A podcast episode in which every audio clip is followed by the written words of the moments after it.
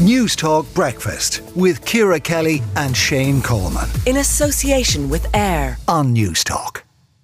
The leader of Russia's Wagner private army group, Yevgeny Prigozhin, and his second in command, Dmitry Utkin, appear to have been killed in a plane crash near Moscow. Uh, Prigozhin owned the aircraft, which came down north of Moscow yesterday evening. Sean Bell is a former fighter pilot. He's now a military analyst and he's on the line. Sean Bell, good morning. Good morning, Jonathan. Looking at the footage that is circulating on social media, this aircraft had completely lost control. It was in a nose down position. It appears to have lost um, certainly part of its fuselage. And, and the question is, what happened to it? Well, they, these are the questions that will have to be answered in the coming days. I mean, I've seen the footage, um, looked at it several times, and having flown for most of my life, a couple of things that strike me. One of which is, as you say, this aircraft is not in one piece. It's had a catastrophic failure of some form. It's falling like a sort of sycamore leaf through the sky. There's fuel or smoke pouring out of it.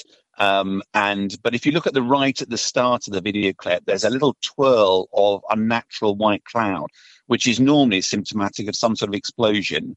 And it, what looks most likely is either there's been an explosion inside that aircraft, which has been catastrophic, or as there's been a lot of conjecture, there's some sort of surface to air missile system gone up to meet it. But this was a private aircraft owned by Yevgeny Prigozhin. Allegedly, there were 10 people on the manifest, three crew, seven passengers. And as you say, whilst we haven't had any um, um, definitive proof yet, it does appear as if Yevgeny Prigozhin was on that flight. Uh, if he was on that flight, and the working assumption is that he was, um, this would appear to be another in a long series of unfortunate accidents that have befallen people who have spoken out against Vladimir Putin.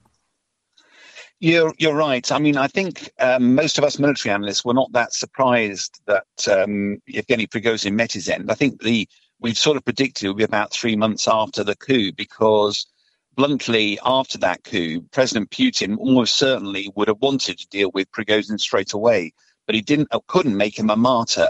Um, was an oligarch. He was a powerful um, um, uh, commercial guy, but also he ran this 50,000 plus strong Wagner group, and um, which bluntly President Putin has needed.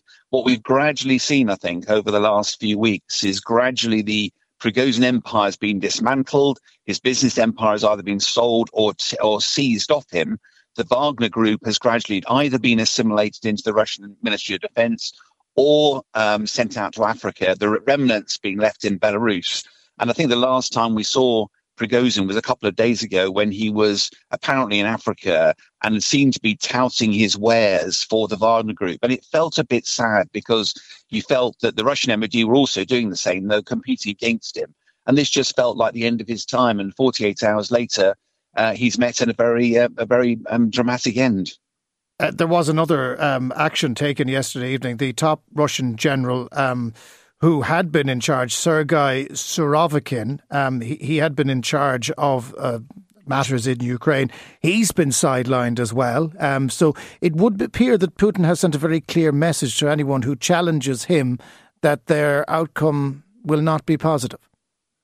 Yeah, and General Surovikin, also known as General Armageddon, was the effectively the chief of the Russian Air Force and aerospace forces. Um, he'd done a lot actually to prepare the Russian defences for which have proven quite effective uh, against the Ukrainian counteroffensive. But as you say, during this uh, Yevgeny Prigozhin's abortive coup against Moscow, uh, inevitably there have been a purge of all the senior commanders to find out who was complicit, who was supportive. And it appears that uh, Surovikin has fallen into that camp. He's not been seen since. And as you say, yesterday we heard that he had been um, replaced and his deputy take over.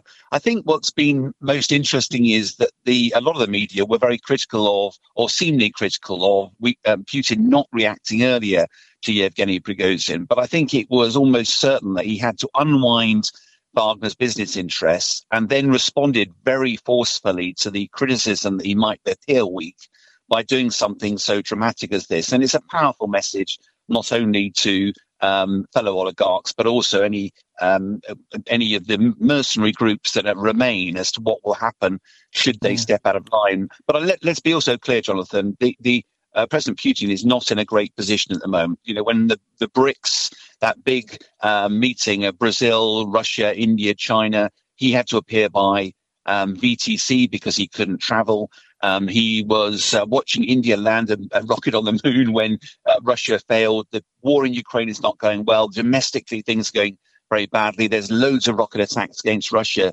President Putin finds himself in a bit of a corner at the moment. So establishing his credentials, being the tough man, I'm afraid is not going to dig him out of this hole. Uh, students of Russian history would probably look to draw parallels to the Stalinist purges of the 20s when he consolidated his power. It's going to be harder for Vladimir Putin uh, to do that, no matter how bloodthirsty he may be to hold on to the Kremlin. Could this be another indication of weakness rather than strength? I think it it, it is. Um, several colleagues um, who uh, are much more knowledgeable on the internal politics of of Russia say that there are big cracks starting to form now. Um, most of the power base from which Putin takes his power is around the oligarchs, around the, the wealthy Muscovites, and um, and they're seeing now long-term implications of Putin's um, illegal invasion of Ukraine. They're seeing all sorts of um, steps that the economy is taking, walking backwards. Their leader is now indicted in international criminal court.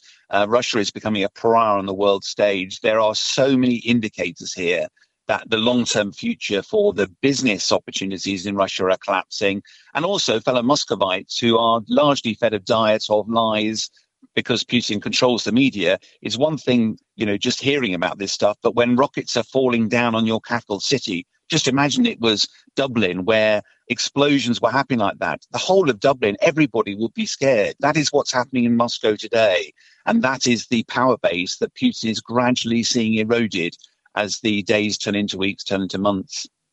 Okay. Military analyst Sean Bell, thanks very much for joining us this morning. This Newstalk Breakfast with Ciara Kelly and Shane Coleman. In association with AIR. Weekday mornings at 7 on Newstalk.